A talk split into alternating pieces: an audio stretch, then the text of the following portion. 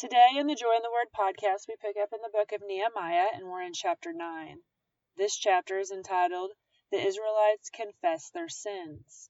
It begins by telling us it is on the 24th day of the same month that the Israelites gathered together, fasting and wearing sackcloth and having dust on their heads. So we know that this is in October. It's actually October 30th, 444 BC. So it says that those of the Israelite descent had separated themselves from all foreigners. They stood in their places and confessed their sins and the wickedness of their fathers. They stood where they were and read from the book of the law of the Lord their God for a quarter of the day, and spent another quarter in confession and worshiping the Lord their God. Standing on the stairs were the Levites, and then it lists the men that were there. And then it says that they said, Stand up and praise the Lord your God, who is from everlasting to everlasting. And then it is their prayer. And this entire rest of the chapter is that prayer, and it is indented.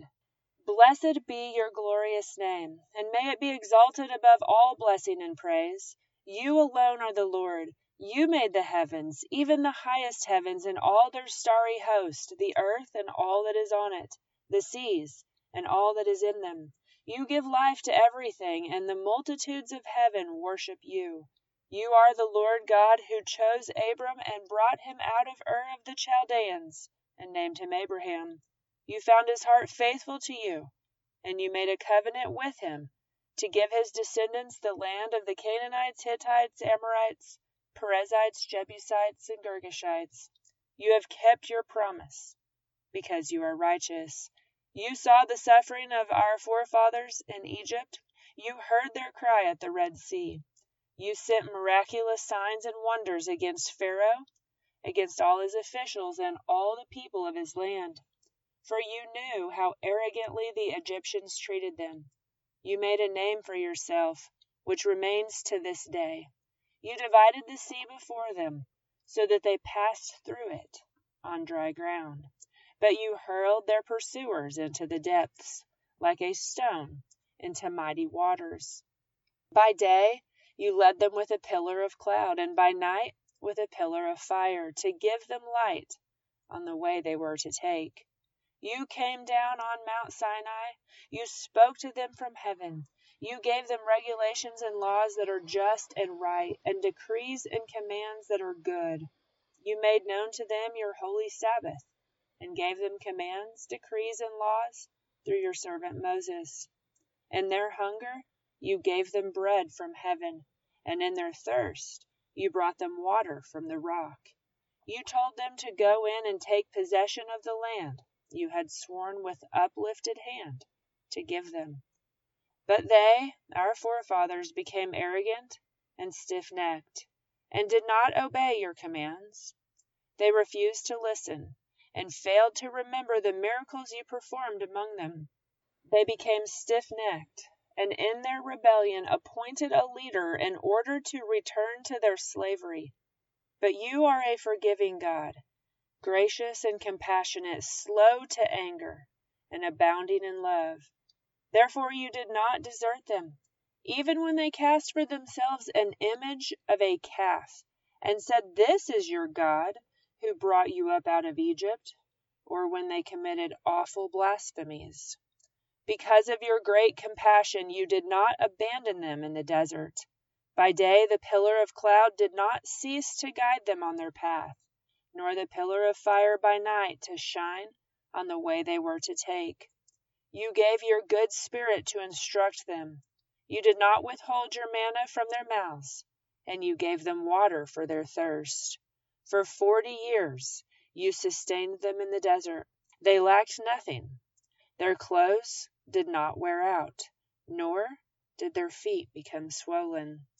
You gave them kingdoms and nations, allotting them even the remotest frontiers. They took over the country of Sihon king of Heshbon, and the country of Og king of Bashan.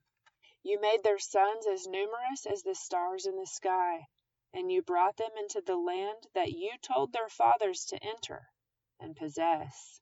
Their sons went in and took possession of the land, You subdued before them the Canaanites who lived in the land. You handed the Canaanites over to them along with their kings and the peoples of the land, to deal with them as they pleased. They captured fortified cities and fertile land. They took possession of houses filled with all kinds of good things, wells already dug, vineyards, olive groves, and fruit trees in abundance. They ate to the full and were well nourished. They reveled in your great goodness. But they were disobedient and rebelled against you. They put your law behind their backs. They killed your prophets, who you had admonished them, in order to turn them back to you. They committed awful blasphemies. So you handed them over to their enemies, who oppressed them. But when they were oppressed, they cried out to you. From heaven you heard them and in your great compassion you gave them deliverers, who rescued them from the hand of their enemies. But as soon as they were at rest, they again did what was evil in your sight. Then you abandoned them to the hand of their enemies, so they ruled over them.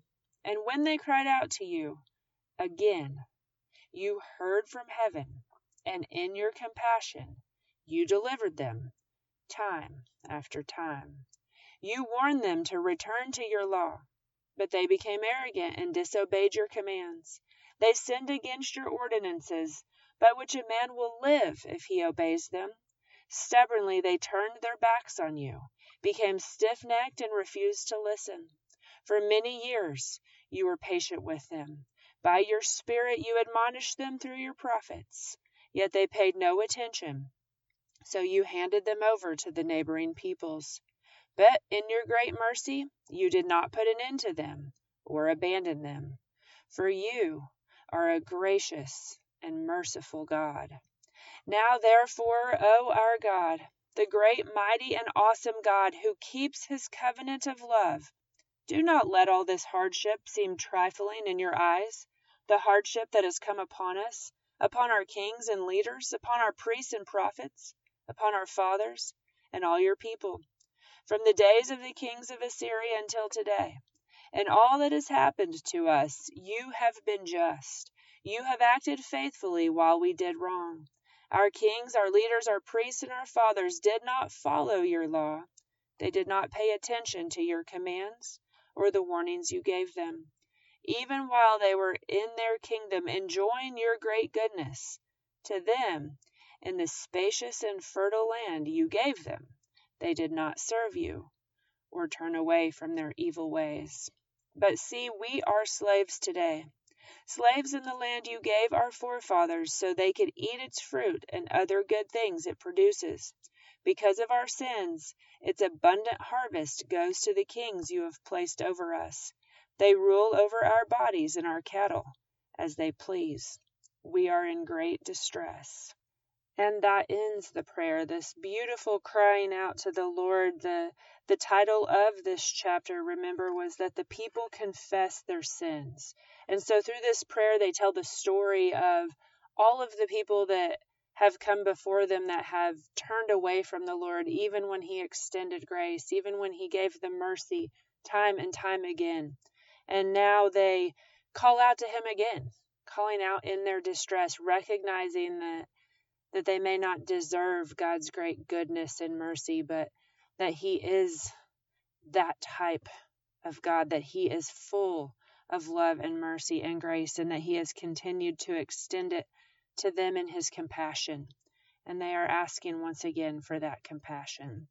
So that ends chapter 9, and we will pick up next time in chapter 10 in the book of Nehemiah. We will finish the book of Nehemiah next time uh, with the agreement of the people and then Nehemiah's return um, about 10 years later.